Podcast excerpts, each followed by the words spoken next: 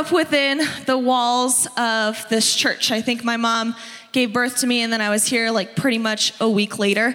I have all these ladies always come up to me on Sunday mornings and they say, I held you when you were just a baby.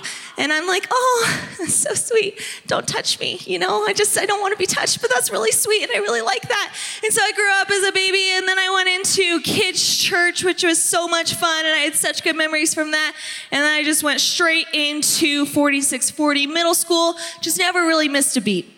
Never really missed a Sunday or a Wednesday night. Like I was all about church. So within these walls, I kind of grew up and became the person that I am now.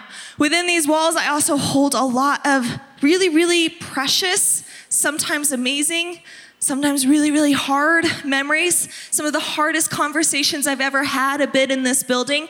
Um, my grandpa's ashes were spread right outside. This is where we had his memorial service, and this still sometimes reminds me of that.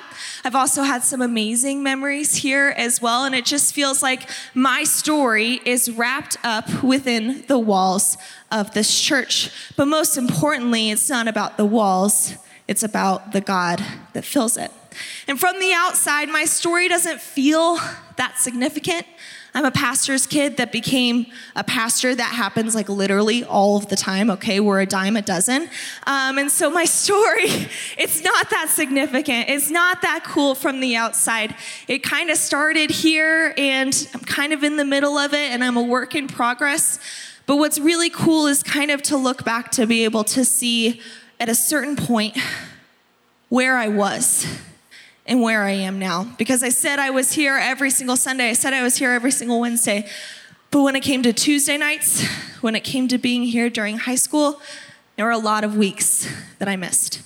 And it wasn't necessarily because I was in a sport and I was super committed. It was more about I just couldn't bear some weeks to set foot in this building because of what it represented. It, it, represented a legacy of my family here. It represented an innocence of me growing up. And all of a sudden, I just felt this weight, this guilt, and this shame that just told me, you don't belong there anymore. You're not welcome there anymore. And I had friends that were kind of pulling me in a wrong direction, but I completely let them. I completely was willing to go down a different road. And I remember thinking, man, it's Tuesday night. I should be at church, but I literally cannot get myself to set foot within this place because every time I would try, it felt like the amount of guilt and shame that was on my shoulders made it impossible to walk through the door. So that was probably my sophomore, junior year. And what's so cool to see is what the Lord did in me since then what he's done in me the last few years because all of a sudden, because of him, I was able to turn it around. I was able to find breakthrough of the guilt and the shame. I was able to silence the lies of the enemy, and it wasn't easy. It was really, really hard. But all of a sudden, this building and the God that filled it was so much more to me. And within just a few years, right up those steps, through those doors, I married a man that I never thought that I would be worthy of. And then just a few years later, a couple months ago, right up those stairs, I was officially licensed as a pastor. And if you had looked at me and said, Madeline, as a sophomore, to me as a sophomore, you're gonna one day be right here speaking as a pastor, I said, I would have laughed in your face. I wouldn't have believed you. I would have said, that is impossible. I'm not the one that's called. My sister's the one that's called. I'm not going to be that person. I'm going to be something else. I was prideful, I was arrogant, and I was broken. But now, because of what the Lord has done to me and through me, I can set foot back in this place. I can know I am welcomed, I am worthy, and I'm not defined by what I had done and by my mistakes within this very room right here, right about, there was a conference that I was serving at, and I was just really figuring out what I should do and where I should go. And I remember crying out to the Lord. And I remember him speaking to me right in this very place. He said, Madeline, you're going to go into full time ministry. And I said, Why? because my parents did it, And so I should do it. And he said, No, because what could be more important? Right here in this spot. And that at one time just seems so unfathomable. My story is about the glory of God and his ability to take something that was broken and make it whole again.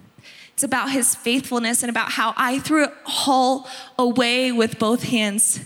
And he just laughed and said, through it all, he still wanted me. I was recently asked how I knew for sure that Jesus and God were real. And my first initial response that popped into my brain was to say something really smart, like some type of Bible verse, something that was very, very official. But I wish that instead I had answered that question with something similar to what I had just spoken to you that I know God is real because there is no other reasonable explanation for the healing and the redemption that took place within my own life, that I witnessed in my own path. There's no other answer for that besides the work of a miracle of Jesus. That I know Jesus is real because I have seen him move in my own life and in so many of your own lives right here in this very room. And I know he's real because I don't deserve any of this. And yet here I am. I think that sometimes we can get this a little bit mixed up sometimes. I think that we think for in order for us to be able to talk about who Jesus is to others, that we have to have it all figured out. That we ourselves have to be perfect in order to be able to talk about and represent a perfect God, when in fact the opposite is true. The best way that we can talk about God is to show how He moved through us, even despite our imperfections. And what we need to understand is this thing that we have, this relationship that we have with God, it's not a religion. It's not just a practice speech that we shove down the throats of others that are willing to listen. It's a relationship. And with every relationship, there's a love story. And who doesn't love a good love story? In 1 Peter 3:15 it goes into how we can go about speaking about who God is. And I know this can be hard. I know there's a lot of neg- negative connotations when it comes to sharing your faith. And this is a society that is, for some reason, so open to so many ideas, so many different outlooks, except for Jesus. And so, in these verses, we can see some advice of how to go about sharing our faith because we can't just say, well, they might not want to listen.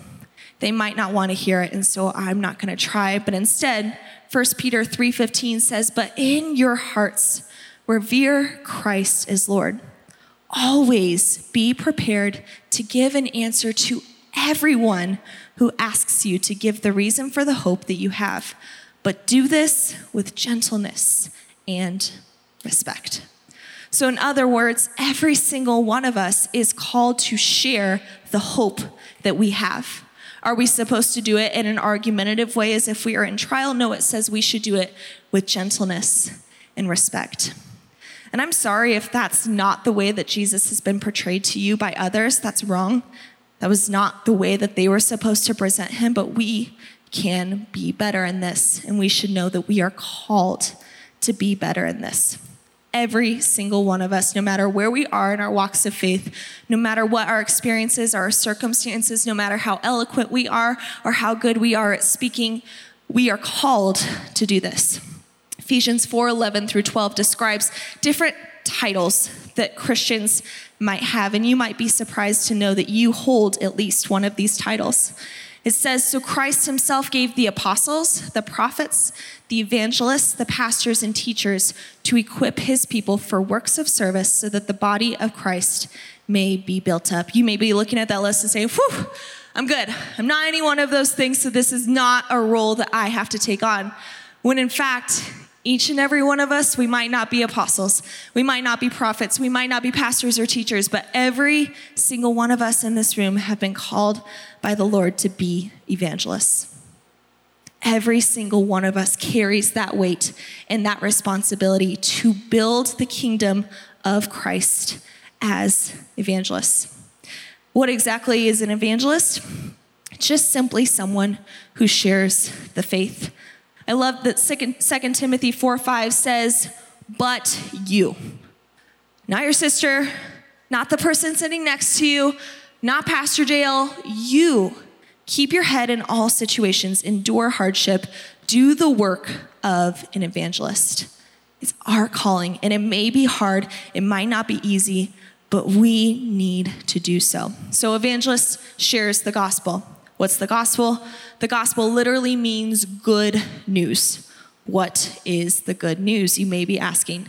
It's simply the story of Jesus. It's not more complicated than that. He died on the cross, he rose again, and when he did this, he made it to where each and every one of us were saved from the wrong things that we had done. He made us whole again. But what is the best way to go about sharing the good news? It's to tell your story. To share how the good news has impacted you, how Jesus has worked through your life. If someone asks you, How do you know Jesus is real? How do you know God is real? Don't spout off scripture, but share instead what your story is. And I think right now the enemy is going to come into each and every one of our minds and try to convince us that we don't have a story, that we don't have a voice, that even if we did have a story, we probably wouldn't be very good at sharing it and it wouldn't make an impact. And so we might as well not try. But what we need to understand are these are all lies of the enemy trying to stop the kingdom of God going forward. Satan wants as many occupants in his kingdom of hell as possible. So, of course, he's going to try and shut us down before we have a chance to share our story. But what you need to understand is that the only thing that you need to do in order to tell your story is just to be vulnerable and just to be honest, because the truth is, if you can do that, no one can argue with it. They might be able to argue with, well, what about dinosaurs? And what about creation? And what about the Big Bang Theory? And they might have evidence and evidence and evidence. But if you share your story, they can't say a word about it. They can't argue with your own experiences. 1 John 1 3 says, We proclaim to you what we have seen and what we have heard, so that you also may have fellowship with us. You may be saying, okay, well, what is my story? It's just what you've seen in just what you've heard. It's as simple as that. There's a word that's used often when it comes to sharing your faith, and it's the word witness, to witness for Jesus. And I think this word can be kind of intimidating, but it means exactly what it said. I want you to think of like a witness in court. It's the same thing. We're providing a story and evidence for Jesus. So, if you're a witness, you're simply providing something that you have personally seen. You're providing a testimony. So, how have you personally witnessed Jesus move in your own life? That's what you talk about. You don't have to be a pastor or an apostle in order to do this. If you were a witness to a car wreck and you were asked to come and be a witness in a court case regarding the car wreck, no one's going to say, okay, you have to attend six weeks of automobile school in order for you to be a witness in this case. All you do is you simply testify to what you've seen and what you've heard. You tell your story, and that's all you had to do. This goes for us as well. We're just simply witnesses. We don't have to be called to be pastors. We don't have to go to years and years of Bible school. You just have to be able to say, This is what I've seen. This is what I've heard. This is what the people in the Bible did too. All of those apostles, all those disciples, they're just normal dudes until Jesus we were all normal until Jesus as well. In Acts 22 15, it describes this For you are to be his witness, telling everyone what you have seen and what you have heard. There's a few more verses that use the same exact wording over and over and over again. Luke 20, 20 or 220 says the shepherds went back to their flocks, glorifying and praising God for all they had heard and all they had seen. Luke 7 22. Then he told John's disciples, this is Jesus speaking, go back to John and tell him what you have seen and what you have heard. The blind see, the lame walk, those with leprosy are cured, the deaf hear, the dead are raised, and the good news is being preached. Acts 4:20. We cannot stop telling about everything we have seen and we have heard. So where do you start? What have you seen? What have you heard.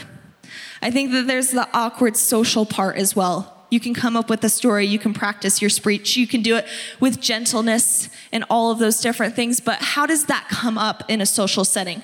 Well, humans are funny. Um, if you ask them their story, by obligation of being polite, they then have to ask you your story. That's just kind of how social blessings go. And so if you're in a conversation with a friend or a family member, you can just start and say, hey, tell me your story. Where'd you grow up? Where'd you move to? What was elementary school like? What was middle school like? What was high school like? Tell me about it. And then after they're done and you're being polite and you're a good listener, then they're gonna ask you what your story is. And then it's an open door and you can sit, tell exactly what you've seen, what exactly what you've heard. Stakes are high, but the pressure is off. You don't have to be able to lead them to Jesus right then and right there with your story, but you're opening the door. You're starting the conversation. You don't have to get them to church right then, right there, get them to agree to coming, but again, you're starting the conversation. You're opening the door. You're showing, hey, you don't have to be a super rude, judgmental person to be a Christian. In fact, those people aren't Christians. They aren't doing what Jesus preached in the Bible. Instead, I just want to tell you about what Jesus did in my own life, and then maybe you might want to come and see for yourself. Again, the stakes are high, but the pressure is off. And you don't have to rate yourself on a pass or fail on whether or not the person right then and there gets saved. No more questions about it. That's not realistic. And sometimes it does take several asks before they agree to come to, with church to you, and that's just how it is. But none of that is failing because, again, you're getting them closer. I want us to think about it like this scale right here one all the way up to 10. Each step gets them closer to salvation. So if your friend or you maybe are right down here at step number one, it means you're not really considering salvation. Jesus isn't on your mind. You're really not even considering going to church. You're kind of against it. You always have been. You're pretty far away. But then if you get closer and closer and closer, that means you're closer and closer to considering salvation, to coming to church. And once you get all the way up to 10, that means that you are ready to ask Jesus to be your personal savior. So if you're starting down here with your friendship and you're talking to them and you're sharing their story and you're asking them to come to church, you might not be able to get them straight from one all the way up to 10. That's okay because you might be able to get them from step one to step three.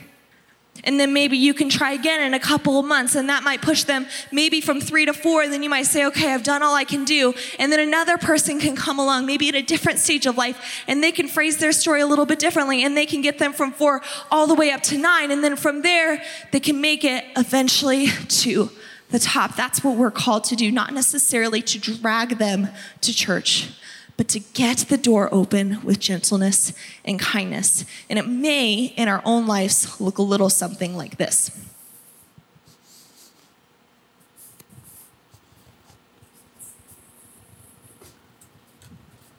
Hey, friend. Oh, hey, what's up? How are you doing, fam? Um, so, do you want to go to church with me? I'm, that's a hard pass for me, dog. Okay, Uh, all right. No thanks. What if I give you a million dollars? Deal, a million dollars. Give it right now. I'll take it. Oh, Come okay. on. So I, I don't. You said a million I don't- dollars. I don't actually have a million dollars, but I have five. 20, 15. 10. Deal. Deal. Okay, I'll go to church. Sweet sucker. 10 bucks. Yo, dude, you want to come to church with me? Uh, no. Actually, for sure, no, dude. Thank you, though. Okay, yeah, like you, you probably wouldn't even like it anyway. It's pretty like uh, exclusive. You wouldn't like it. Wait, but hold on. What, is, what do you mean? I like cool stuff. I'm exclusive.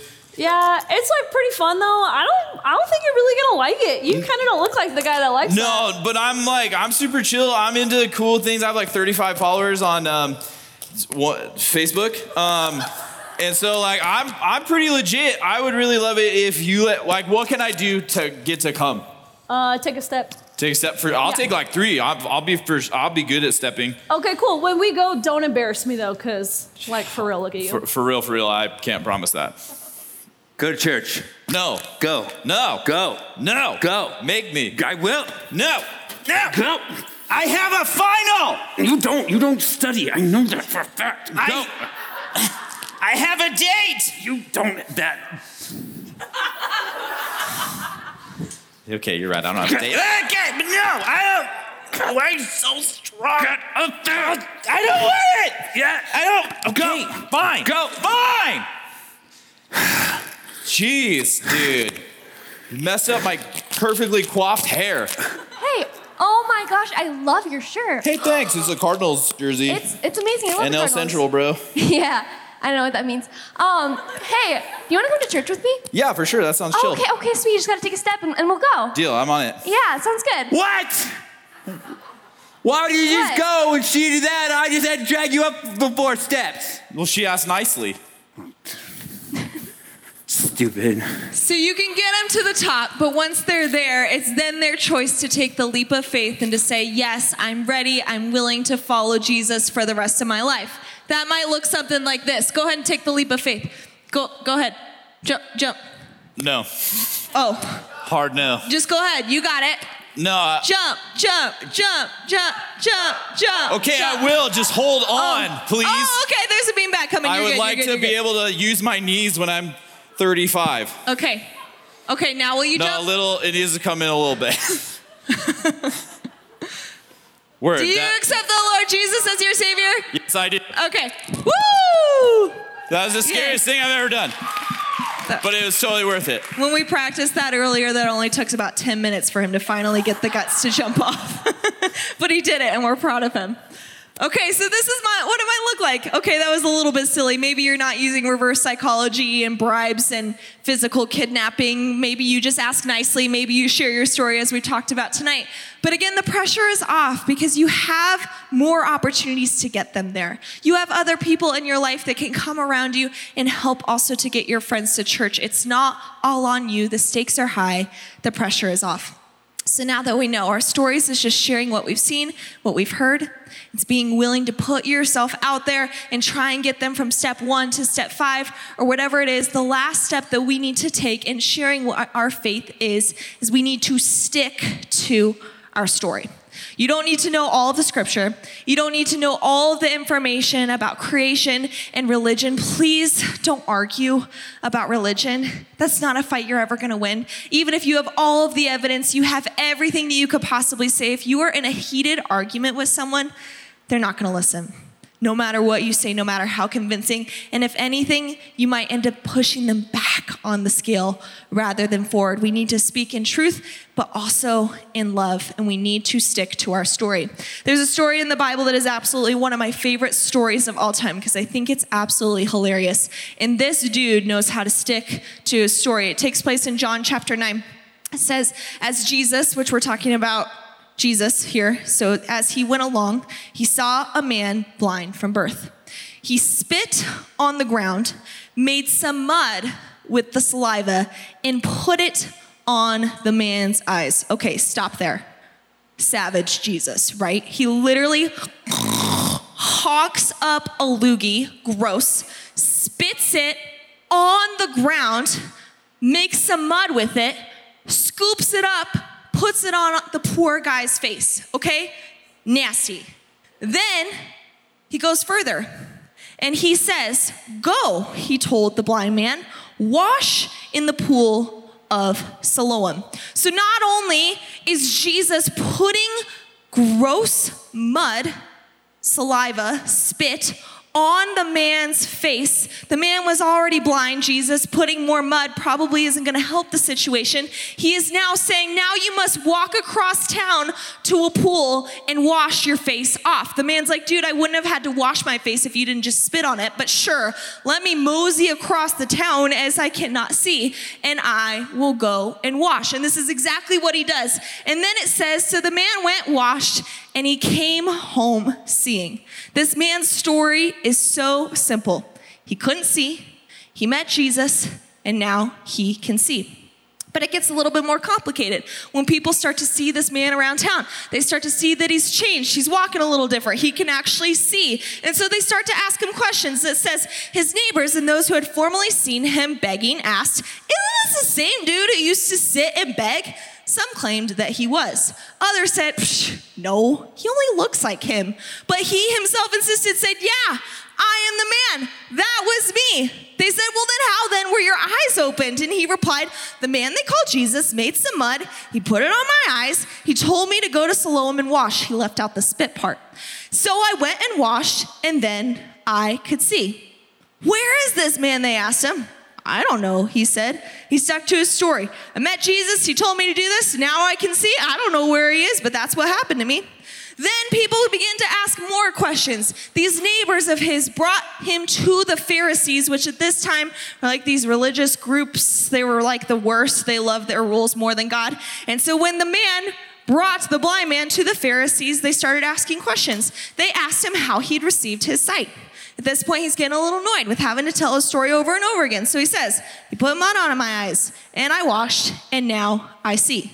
But they still did not believe that he had been blind and had received his sight until they then sent for the man's parents. Is this your son? They asked. Is this the one you say that was born blind? How is it now that he can see? They said, We don't, yes, we, he is our son, the parents answered. And we know that he was born blind, but how he can now see or who opened his eyes, we don't know.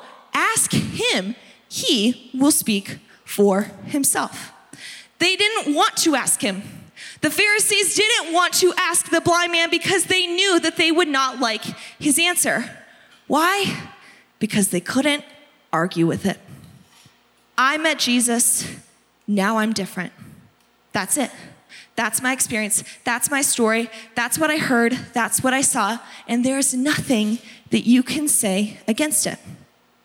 Later it goes on in verse 24. It says, A second time they summoned the man who had been blind. This poor dude has only been able to see for like an hour. He's seeing trees for the first time, flowers for the first time, women for the first time, okay? Literally can see an hour. And this poor dude has been brought back three times. Three times to tell the same, same story. And this is what he says whether he's a sinner or not, doesn't matter. I don't know. Talking about Jesus, I don't know if he's a sinner. One thing I do know I was blind, but now I see. I was blind, but now I see. I was broken, but now I'm healed.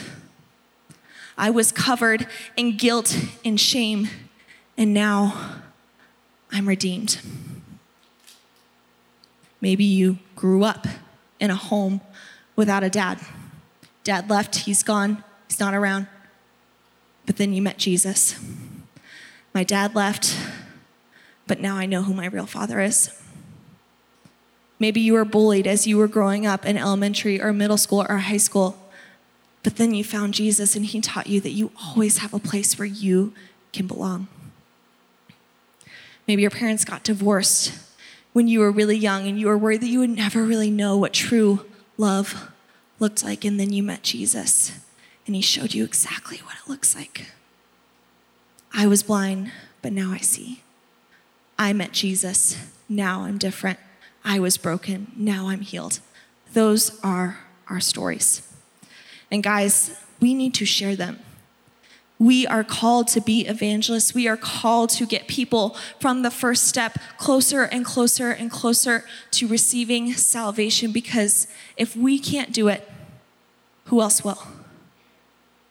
There's a quote that's always stuck me, with me. It says, How much do you have to hate somebody to not share your faith? Man, that's hard to wrestle with. And the truth is, guys, people deserve to know about Jesus. They deserve to know about His grace. They deserve to know about what eternity looks like without Him. They deserve to know the truth. And if we're not going to do it as their friends, as their family members, as their closest people in their lives, guys, who is going to do it? Because the cost is too much to pay if they do not have salvation. If they are on any of the steps between one and nine, they are not going to heaven, they're going to hell.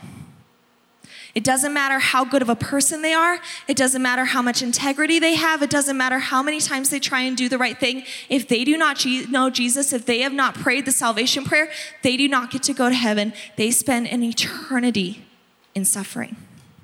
And I know the world wants to tell us that it's different. I know they want to sugarcoat it and say, no, no, no, no, no. If you're a good person, you're going to get to have a good afterlife. We don't know exactly what it is, but as long as you're good here on earth, you're going to be okay. That's not true.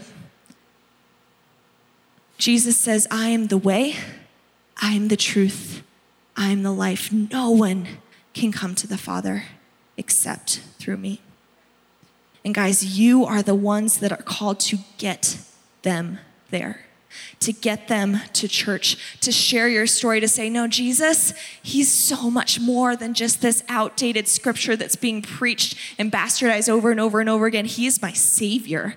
He is the person that brought me back together, that made me whole again. And I can't help but speak about it because I can't see you suffer any longer, knowing full well that Jesus could be the thing that heals you from your anxiety. Jesus could be the thing that heals you from your depression. Jesus is the only way that you will end up in heaven. I can't help but talk to you about him.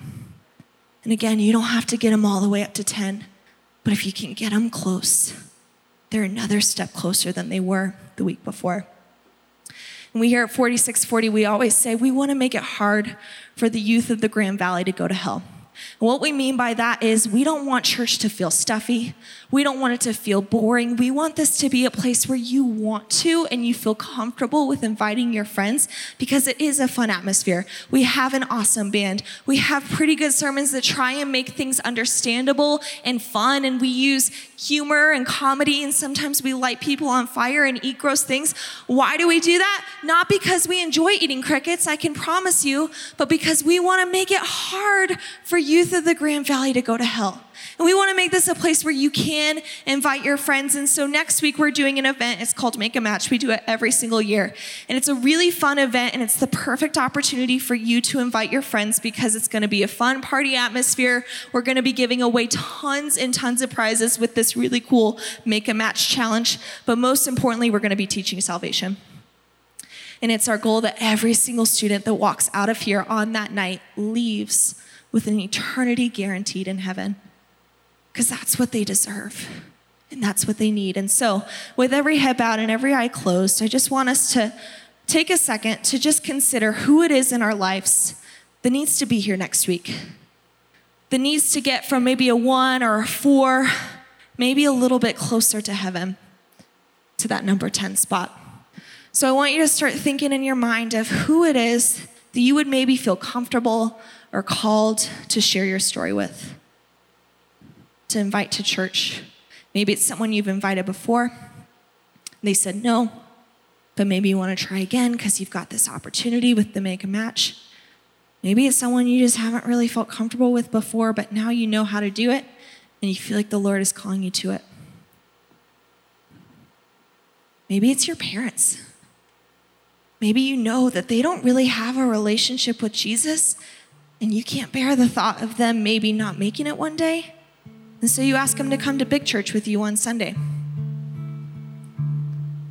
There's people in all of our lives that we know that need to be filling up these couches, that deserve the opportunity to learn about who Jesus is. And so as they come into your mind tonight, why don't you just make a mental note of whoever the Lord is bringing to your heart? I want you to think about how you want to invite them how you want to share your story, what your story even is. And so, Lord, I just ask right now that you just bring to mind those names in each and every one of our hearts and our minds, that you highlight them right now in our brain. We know exactly who it is that we need to invite here next Tuesday or on Sunday. Help us to just open the doors wide to your missing kids that you're calling to be here. We pray that you clothe us with a holy boldness and a holy confidence to go forth and say, This is my story. I met Jesus, and now I'm different. We pray that you prepare those hearts of those students and those parents and those family members that we're talking to, soften their hearts, open their mind to you, God, no matter what their experiences have been in the past. Just give us the right words to speak. And if they don't say yes right away, help us to not be discouraged, but to know we made a difference in the kingdom. Our stories matter, and we got them a little bit closer to you. God, we thank you for everything that you've given us with this awesome student center and all the people that you've filled with it. God, we're so appreciative of what we have. And we ask now that we can just do your kingdom work, God, and we can get those kids here next week. It's in your awesome name that we pray, Lord. Amen. Thanks for listening to the 4640 Student Center podcast. For more information on what's happening in 4640, you can check us out on social media and at our website, 4640gj.com. Service times are Tuesday and Wednesday nights. Hope to see you there.